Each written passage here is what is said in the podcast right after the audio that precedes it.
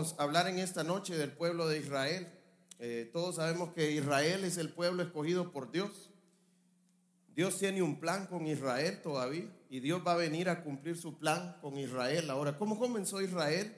Israel comenzó cuando Dios llamó a Abraham y le dijo que dejara su tierra y su parentela y que lo iba y que, y que lo siguiera, que lo iba a llevar a otro lugar. Y de Abraham nació Isaac, el hijo de la promesa, y de Isaac nació Jacob y Esaú.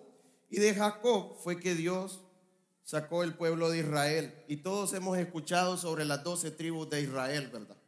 Todos hemos escuchado hablar de José, el famoso José, que fue vendido por sus hermanos y por la venta de que, de que los hermanos hicieron con él, él llegó como esclavo a Egipto y en Egipto él cayó hasta preso. Pero después le, le, ayudó al faraón a poder entender un sueño que Dios le había dado y en donde daba una profecía, donde había que iba a haber siete años de abundancia y que tenían que guardar y luego siete años de escasez. Y así fue como José llegó a ser el segundo de Faraón y por eso el, eh, Israel llegó al pueblo de Egipto.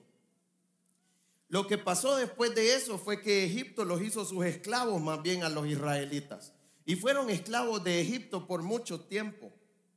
Entonces, pensando en esta parte, siendo ellos esclavos, Vamos a ver lo que Dios hizo con este pueblo. Vamos a ver primero, vamos a Éxodo capítulo 11. Ahí está para los que no trajeron su Biblia. Dice Éxodo capítulo 11 y vamos a leer el versículo 1 primeramente.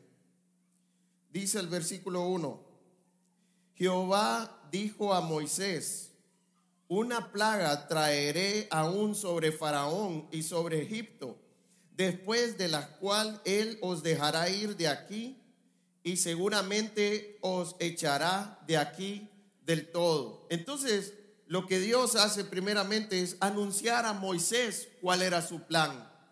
Lo que, lo que estaba pasando es que Dios había llamado a Moisés para poder liberar a su pueblo de la esclavitud que tenía en Egipto. Y lo que estaba pasando es que Dios había mandado plagas, en donde cuando el faraón miraba la plaga salía corriendo donde Moisés y decía, ok, vamos a dejarlo así, decirle a tu Dios que nos quite la plaga.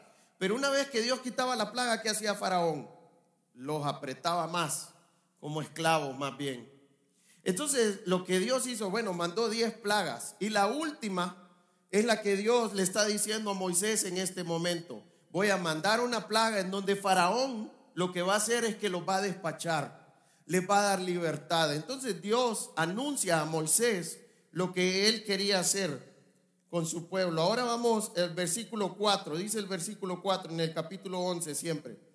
Dijo pues Moisés, perdón, dijo pues Moisés, Jehová ha dicho así, a la medianoche yo saldré por en medio de Egipto y morirá todo primogénito en tierra de Egipto, desde el primogénito de Faraón que se siente en su trono, hasta el primogénito de la sierva que está tras el molino, y todo primogénito de las bestias.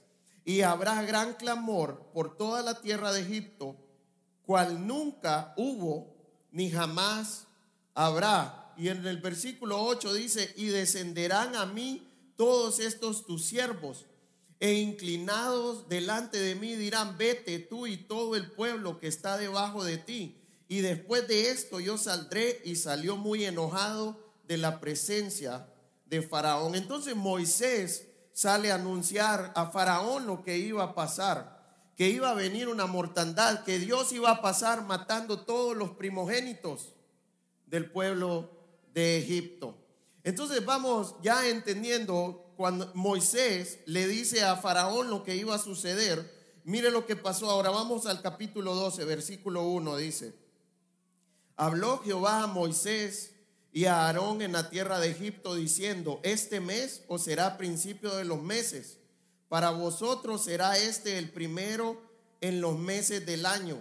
Hablada toda la congregación de Israel diciendo, en el 10 de este mes, tómese cada uno un cordero según las familias de los padres, un cordero por familia. Entonces Dios empieza a darle instrucciones al pueblo de Israel que lo que Él quiere es que cada familia tome un cordero. Ahora vamos a ver por qué Dios le está diciendo a cada familia que tome un cordero. Versículo 4, dice el 4, mas si la familia fuere tan pequeña que no baste para comer el cordero, entonces él y su vecino inmediato a su casa tomarán uno según el número de las personas conforme al comer de cada hombre.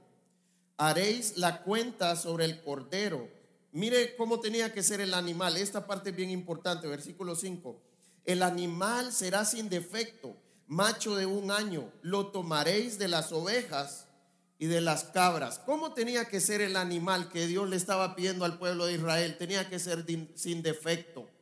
Y en la ley él había establecido que no fuera que no fuera cojo, que no le faltara un ojo. Entonces tenía que ser un animal perfecto, sin defecto. ¿Por qué yo quiero hacer énfasis en esto? Vamos a ver por qué más adelante, por qué esto es bien importante. Versículo 6. Y lo guardaréis hasta el día 14 de este mes, y lo inmolará toda la congregación del pueblo de Israel entre las dos tardes. Y tomarán de la sangre y la pondrán en los en los dos postes y en el dintel de las casas en que lo han de comer. Entonces mire lo que Dios le está diciendo. Dios le está diciendo al pueblo de Israel que iban a matar cada una de sus familias, el cordero que escogieran. Ahora, ¿qué iban a hacer con la sangre? ¿Cuál fue la instrucción que les dio con la sangre? Que llenaran los dinteles de las casas. Los dinteles son los postes en donde está la puerta principal. Entonces Dios le había dicho al pueblo de Israel, maten al cordero, pero la sangre que van a sacar de ese cordero la van a, van a manchar la pared de la puerta principal de su casa. Entonces este dato es bien importante y van a saber por qué es importante también. Y miren cómo es la sangre también. Ahora vamos al versículo 12, en ese capítulo 12, igual Éxodo. Pues yo pasaré aquella noche por la tierra de Egipto y, heriré a todo primogénito en la tierra de Egipto, así de los hombres como de las bestias, y ejecutaré mis juicios en todos los dioses de Egipto, yo Jehová. Y la sangre os será por señal en las casas donde vosotros estéis, y veré y veré la sangre y pasaré de vosotros, y no habrá en vosotros plaga de mortandad cuando hiera la tierra de Egipto. Y este día os será en memoria y lo celebraréis como fiesta solemne para Jehová durante vuestras generaciones. Por estatuto perpetuo lo celebraréis. Entonces, ¿qué dijo Dios? Que iba a pasar por cada casa de Egipto. ¿Y qué era lo que iba a hacer? Iba a matar a cada uno de los primogénitos de esa casa. Y no solo eran de los hombres, eran de los animales, de las bestias también. Ahora, note algo bien importante. En el versículo 12 dice al final, así de los hombres como de las bestias. Y mira esta parte, y ejecutaré mis juicios en todos los que, los dioses de Egipto. La Biblia nos dice, no tendrás dioses ajenos delante de mí. Pero ¿qué es lo que Dios estaba juzgando en el pueblo de Egipto? Que tenían otros dioses. Y esto es algo bien importante para nosotros también. ¿Por qué Dios va a ejecutar sus juicios en nosotros también cuando tenemos otros dioses? A veces nosotros pensamos que nosotros no tenemos dioses como los tenían en ese tiempo porque no tenemos estatuillas. Pero nuestro Dios puede ser algo que yo constituyo por encima de Dios, que se vuelve más importante que Dios mismo. Puede ser una casa, puede ser los carros, pueden ser mi esposa, pueden ser mis hijos, y esto se vuelve más importante que Dios, esto, esto viene a ser un Dios para mí. En lo que yo llego a depender, en lo que más invierto, esto se vuelve un Dios para mí. Son maneras en donde podemos ver si realmente Dios es nuestro Dios o realmente tenemos otros dioses. ¿En qué estamos invirtiendo más? ¿En qué ponemos en qué invertimos más nuestro tiempo? ¿Qué es lo más importante para nosotros? ¿Qué es lo que más cuidamos? Y si todo esto lo llego a cuidar más que Dios, o llego a invertir tiempo más que Dios, esto es como un Dios para cada uno de nosotros. Y esto es lo que Dios vino a juzgar al pueblo de Egipto también. Vino a ejecutar sus juicios y mató cada primogénito. Ahora, ¿cuáles fueron los únicos primogénitos que no mató?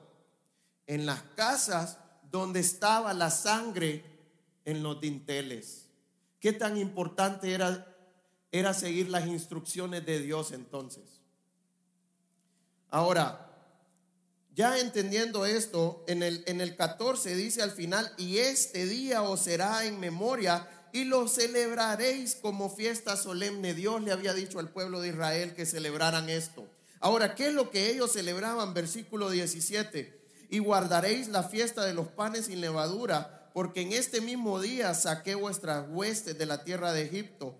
Por tanto, guardaréis este mandamiento en vuestras generaciones por costumbre perpetua. ¿Qué era lo que Dios quería que el pueblo de Israel recordara con la Pascua? Que era la primera Pascua que estaban celebrando, que Él los había sacado de una manera milagrosa del pueblo de Egipto, donde eran esclavos. Dios quitó la esclavitud sobre el pueblo de Israel. Dios los había liberado de una manera milagrosa. Esto es lo que el pueblo de Israel celebraba en la Pascua y le dice que lo hiciera por estatuto perpetuo. Ahora vamos a ver el versículo 12, eh, eh, capítulo 12, versículo 39 ahora. Dice el 39.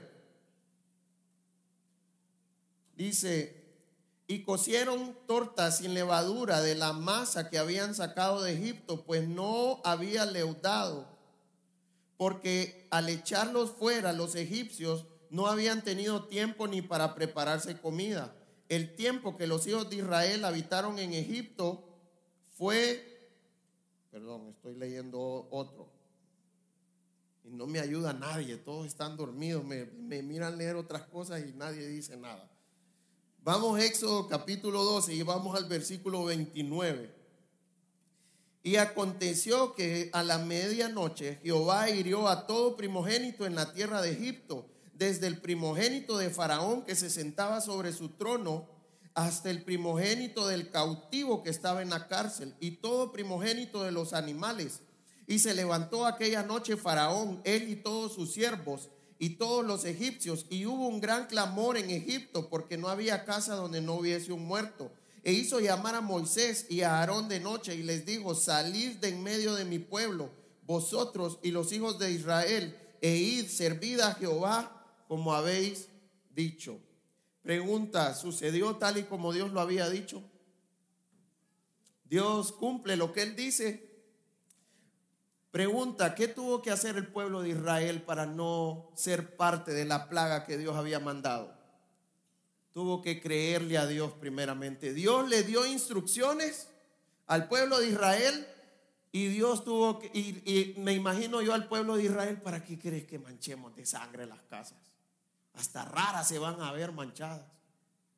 Pero el pueblo de Israel tuvo que creerle para qué? Para que Dios los salvara de la esclavitud en la que estaban y de la plaga que Dios había mandado. Y esta parte quiero que eh, es bien importante y vamos a ver al final por qué es importante también. Ahora pueda que usted esté diciendo, bueno, ¿qué tiene que ver eso con nosotros ahora? Vamos a ver un mensaje que está en la palabra de Dios ahora que sí habla a nosotros el Señor. Vamos a Romanos 6:23 primeramente.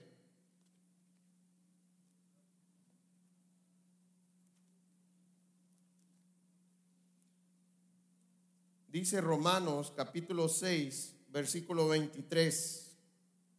Y vamos a leer la primera parte, dice. Dice, porque la paga del pecado es muerte. Yo le hago una pregunta. Según este versículo, ¿qué muestra la muerte en nosotros cuando nos morimos? ¿Qué es lo que muestra según este versículo? ¿Qué es, qué es la muerte según este versículo? Es la paga de nuestro pecado. Y, y, bueno, la idea de paga es algo que nosotros merecemos, que nosotros nos hemos ganado. ¿Por qué trabajamos todo un mes en un trabajo nosotros? Para recibir una paga. Si usted paga, perdón, si usted trabaja, usted se ganó ese sueldo de ese mes? Sí se lo ganó. Y esto es lo que la palabra de Dios nos está diciendo, que la muerte viene como paga de nuestro pecado. Y la muerte, que es lo que muestra en cada uno de nosotros, en usted y en mí, que somos pecadores. Pueda que usted esté diciendo en esta noche, no, yo no soy tan malo, yo no peco. Pero todos sabemos aquí que lo más seguro que todos nosotros tenemos que es muerte. Vimos en el drama cómo Jesús levantó muertos. Lo más seguro que nosotros tenemos es la muerte. Y lo que eso muestra es que cada uno de nosotros somos pecadores. Ahora, vamos a ver qué, cuál es la, qué es pecado. Vamos a ver qué significa pecar. Porque puede que uno dice, no, yo, yo no tengo ningún problema con eso. Primera de Juan, capítulo 3. Y vamos a leer el versículo 4. Dice Primera de Juan, capítulo 3, versículo 4, dice, todo aquel que comete pecado infringe también la ley, pues el pecado es infracción de la ley. Y la Biblia nos muestra bien claro qué es el pecado. ¿Qué dice al final del versículo lo que es el pecado? Es infringir la ley. Sabemos que hay leyes humanas y hay leyes divinas. Si yo infringo una ley humana o alguna ley divina, ¿contra quién estoy pecando yo? Según ese versículo. Contra Dios. La Biblia dice que debemos de someternos a nuestras autoridades y lo hemos estado viendo en este tiempo. Hace como unas tres semanas hablamos de someternos a nuestras autoridades. Dios nos da la responsabilidad de someternos a ellas. Ahora, pueda que usted diga, no, yo no soy como esos matones, yo no soy como esas personas. Vamos a ver qué dice Santiago, capítulo 2, versículo 10. Dice Santiago 2, 10. Dice, porque cualquiera que guardare toda la ley, pero ofendiere en un punto, ¿qué se hace? Dice al final, se hace culpable de todos. Los ojos de nosotros no son iguales a los ojos de Dios. Pregunta, ¿para nosotros hay diferencia robarte un centavo que robarse millones? ¿Qué piensan? Muchas veces, humanamente, sí hay diferencia. Nosotros decimos un centavo. ¿Qué tiene que se robe un centavo? Robarse lápices. Cualquiera se roba un lápiz. Pero Dios, ¿cómo lo mira? Que si ofendiera en algún punto de la ley, ¿qué hace? Dice, me he vuelto culpable de todos. Me he hecho culpable de todos. Pueda que en esta noche usted esté diciendo, no, yo no soy tan malo como los que están en la cárcel. Yo no soy tan malo como los que andan ahí haciendo fechorías. Yo me gano mi dinero bien, yo soy un hombre honesto. Pero si usted ofendiera en un punto de la palabra de Dios, la Biblia dice que usted es culpable de todos. Y cuando Romanos 6:23 habla que la paga del pecado es muerte, ahí Dios está hablando de que es una muerte espiritual eterna. Vamos a estar separados de Dios por la eternidad. Esa es nuestra condición como pecadores. Eso es lo que nosotros merecemos, el infierno. Ahora, Dios nos da esperanza. Vamos a ver qué dice Primera de Corintios, capítulo 5 ahora. Primera de Corintios, capítulo 5, versículo 7 dice, limpiados pues de la vieja levadura, para que seáis nueva masa sin levadura como sois. Y miren lo que dice, porque nuestra Pascua, la Pascua de quién? De los que hemos creído en Cristo, de los hijos de Dios. Porque nuestra Pascua, que es Cristo, ¿qué dice? Ya fue sacrificada por nosotros. Yo creo que esta parte es bien importante. Así como el pueblo de Israel tuvo que creer en Dios y matar un cordero y llenar la sangre y cumplir las instrucciones que Dios le mandó y por eso Dios lo salvó de la esclavitud. Igual nosotros, la Biblia dice que, que nuestra Pascua, de los que han creído en Cristo, no está hablando de todo el mundo, ya fue sacrificada. Así como ese cordero fue muerto, la Biblia dice que Cristo es nuestra Pascua. Y así como el pueblo de Israel fue salvado de la esclavitud de Egipto, así Cristo nos salva a nosotros de la esclavitud del pecado. Y nos salva también de las consecuencias del pecado. Sin Cristo, ¿cómo estamos todos? Muertos, sin esperanza. Y lo que merecemos es la muerte, estar separado de Dios por la eternidad en el infierno. Eso es lo que merecemos nosotros. Pero la Biblia dice que Cristo puede ser nuestra Pascua. Y esto es lo que yo quiero mostrarle, cómo Cristo viene a ser nuestra Pascua, así como, el, como Dios salvó al pueblo de Israel y salvó a los primogénitos, Dios nos puede salvar de esta consecuencia también. ¿Cómo es que Dios nos salva? Primero, quiero que vayamos a Tito, capítulo 2, porque estamos hablando de que nuestra Pascua es Cristo, ¿verdad? Entonces, vamos, vamos a ver quién es Cristo primeramente. Tito capítulo 2. Y vamos a leer el versículo 13, lo que dice, que nos habla de Cristo, aguardando la esperanza bienaventurada y la manifestación gloriosa de nuestro gran Dios y Salvador, ¿quién? Entonces, según este versículo, ¿cómo presenta a Cristo? Como nuestro Dios y Salvador. Y esta parte es bien importante. ¿Se acuerdan en, el, en, la Pascua de Israel cómo tenía que ser el animal?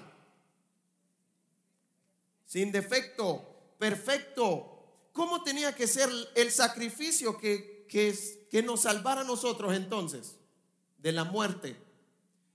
Tenía que ser perfecto. ¿Quién era el único que podía ser perfecto? Porque ya miramos que fuera de Cristo, cómo somos todos? Somos pecadores aunque no lo creamos. Eso es lo que la Biblia dice. Pero Dios lo que hace es que se encarna, Él toma un cuerpo, que esto es lo que celebra todo el mundo, dice ahora, en Honduras por lo menos, en América por lo menos. Todo el mundo dice que hoy está celebrando el nacimiento de Cristo. ¿Y qué es el nacimiento de Cristo? ¿Qué es lo de especial del nacimiento de Cristo? que Dios tomó un cuerpo y anduvo entre nosotros.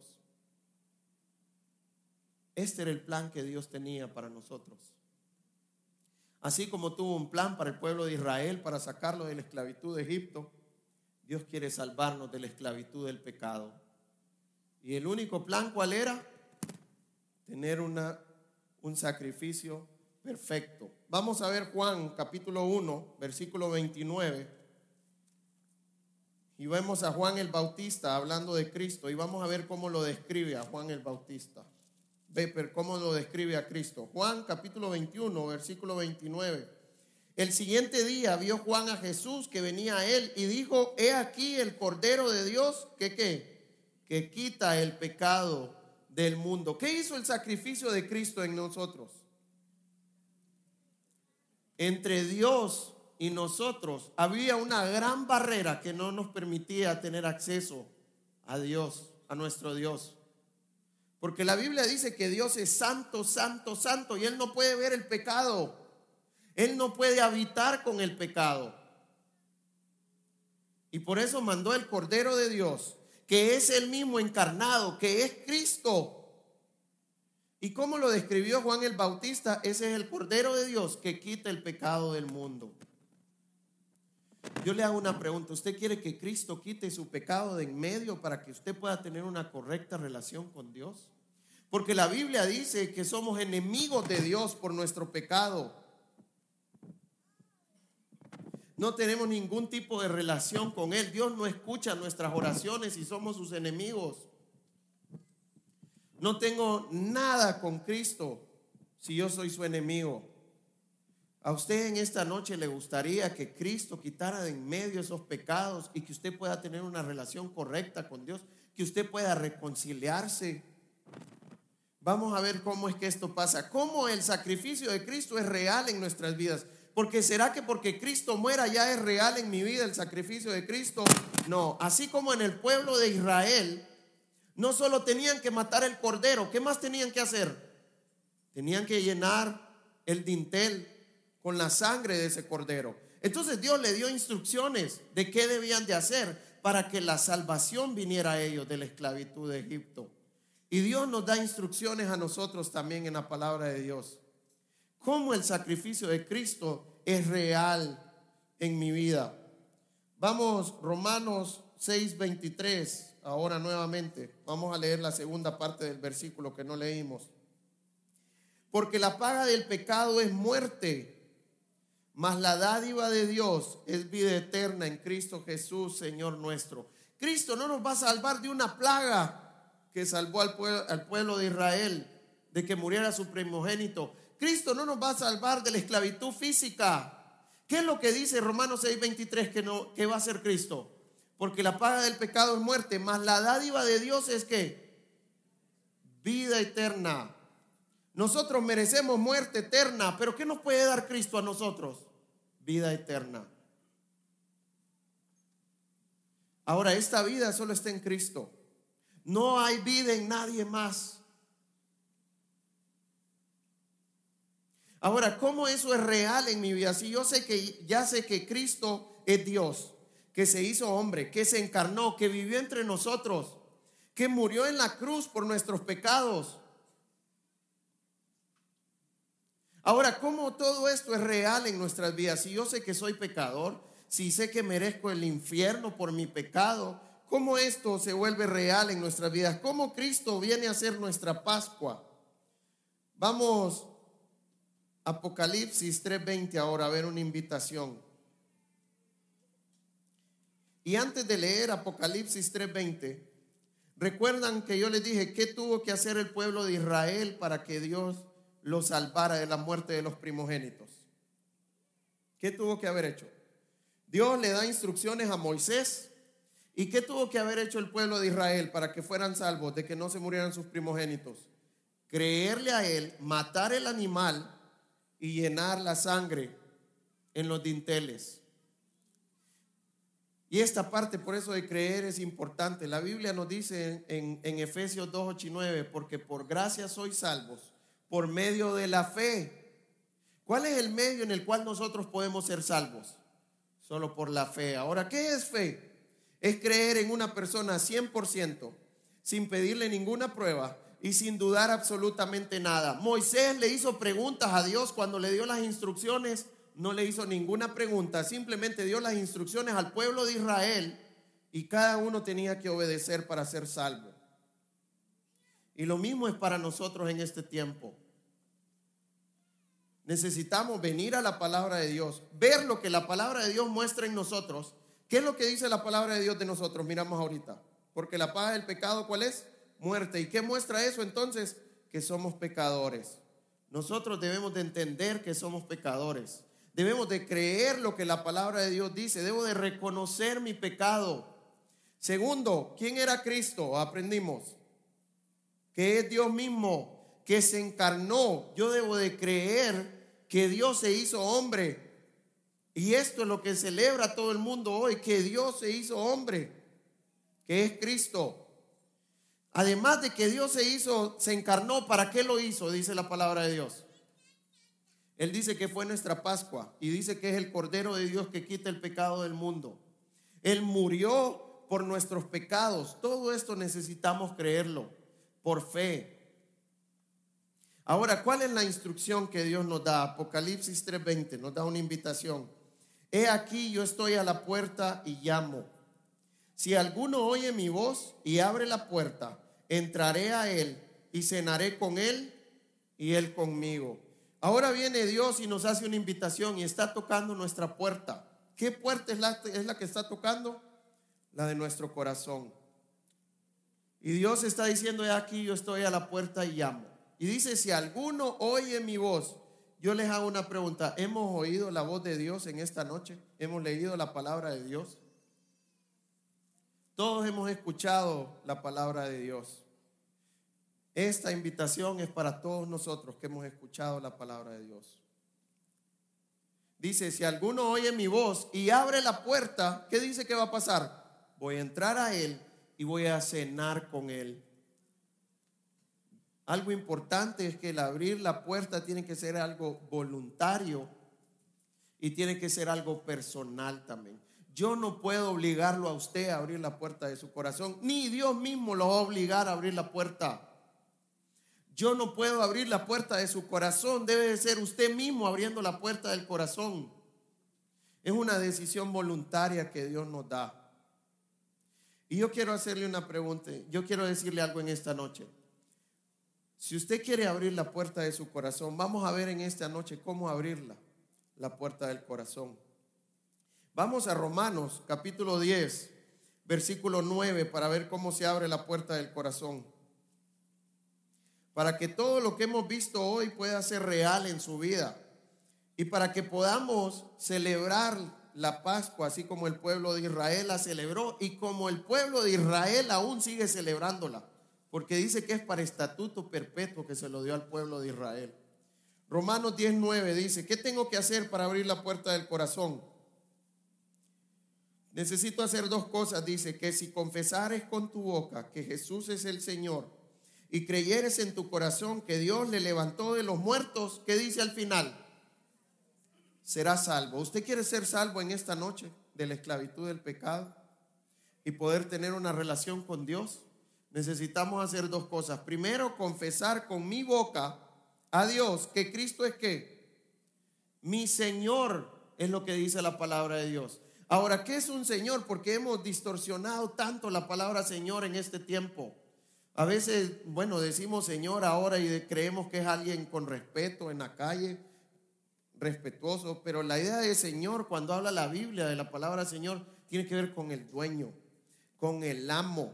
Y lo que Dios está diciendo que yo necesito reconocer el señorío de Cristo en mi vida, porque pregunta, ¿Cristo es el Señor de todo? ¿Qué piensan? Aunque yo no lo reconozca. Y hemos estado viendo ahorita, en el tiempo antes de las elecciones, mirábamos que Él quita y pone reyes. Él es soberano, Él hace lo que Él quiere conforme a sus propósitos. Ahora, no solo es decir que Él es el Señor, sino que reconocer el señorío de Cristo en mi vida. Ahora, ¿qué significa eso? Que yo voy a rendirle mi vida a Él, que voy a vivir para Él, que mis metas las voy a basar en lo que Él quiera, que mis deseos los voy a poner en lo que Él quiera, no en lo que yo quiero. Esta es la idea del señorío de Cristo. Y esto es lo que necesitamos hacer. Necesito reconocer a Cristo como el Señor de mi vida. Ahora, ¿eso solo se hace un día o se hace cuánto? Todo el tiempo hasta que Él venga por nosotros. Debo de llevar el señorío de Cristo en mi vida. Y al final dice, y creyeres en tu corazón que Dios le levantó de los muertos. Entonces es confesar y creer lo que hemos visto en esta noche. Uno, que soy pecador. ¿Sí? que Cristo es Dios, que se hizo hombre perfecto, que padeció y murió por nuestros pecados y que resucitó. ¿Jesús quedó en una tumba o está vivo? Y la, y la idea también es reconocer y creer y confesar que yo soy pecador, que pido perdón y me arrepiento y que confieso el señorío de Cristo en mi vida. Yo quiero guiarle en una pequeña oración si usted quiere hacer esto. ¿Y cuál es la idea? No solo es repetir porque yo lo digo, sino porque la palabra de Dios lo dice. Porque cree lo que la palabra de Dios está diciendo. Confiésele al Señor estas cuatro cosas que hemos visto. Que Cristo es Dios, que se hizo hombre perfecto, que padeció y murió por nuestros pecados y que al tercer día resucitó. Que usted reconoce que es pecador y que pide perdón y se arrepiente y que le entrega su vida. Si usted quiere hacer esto en este momento, incline su rostro y dígale al Señor, Padre, en este momento yo creo que Cristo es Dios, que se hizo hombre perfecto, que padeció y murió por nuestros pecados, que al tercer día resucitó. Padre, yo reconozco en esta noche que soy pecador, que pido perdón y me arrepiento. Y te pido que entres en mi vida y seas mi único Dios y mi único Señor y mi único Salvador. Gracias por salvarme. Amén. Si esto es real en su vida, ¿qué dice al final del versículo que vamos a hacer? Salvos. Ahora vamos a ver qué pasó en este momento en su vida. Si usted conoció a Cristo como el Señor de su vida. Juan 1.12. Dice Juan 1.12. Mas a todos los que le recibieron, si usted acaba de recibir a Cristo, esto es real para usted en su vida hoy, a los que creen en su nombre. Si usted creyó en el nombre de Jesús, hablando de Rey de Reyes y Señor de Señores, les dio potestad de ser hechos hijos de Dios. Si usted acaba de reconocer el señorío de Cristo en este momento, Dios le dio el derecho de ser hijo de Dios. Usted acaba de nacer en la gran familia de Cristo. Pregunta, cuando uno nace, ¿qué es? ¿Es un adulto o es un bebé? Es un bebé. ¿Los bebés se pueden cuidar solos? No, necesitan de alguien que les ayude a cuidarse. Y nosotros como iglesia queremos ayudarle a seguir creciendo. Entonces yo quiero animarle a poder acercarse a uno de nosotros o acercarse a la persona que lo invitó y que pueda decirle, yo tomé esa decisión y quiero que me ayuden a seguir creciendo. Porque es importante seguir creciendo. Romanos 6, 22 dice, mas ahora que habéis sido libertados del pecado y hechos siervos de Dios, ahora somos siervos de Dios, tenéis por vuestro fruto que la santificación y como fin la vida eterna. Y esto es lo que miramos en 1 Corintios 5, 7. Limpiaos. Debemos de limpiarnos de nuestros pecados. Debemos de apartarnos de nuestro pecado cada día. Y esta es la manera como vamos a celebrar nuestra Pascua. La Biblia no dice en ninguna parte cuándo nació Jesús. La Biblia no nos dice que celebremos el nacimiento de Jesús.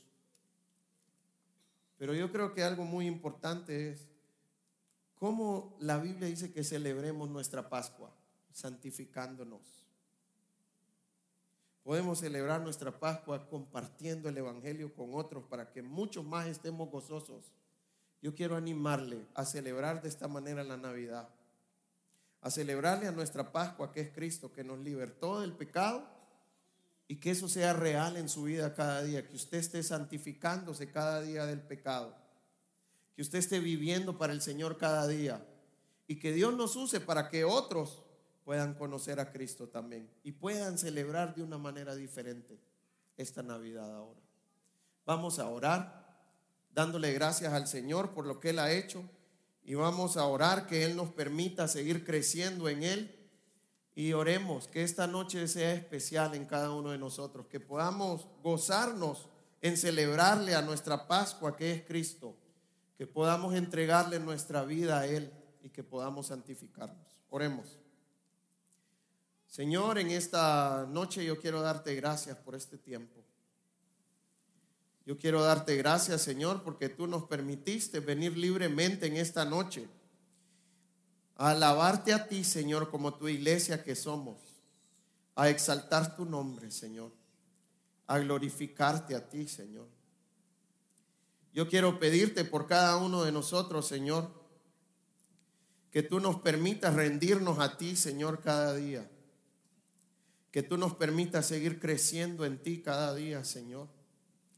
Que tú pongas el deseo en nuestros corazones de estudiar tu palabra cada día, Señor, de pasar tiempo en ella.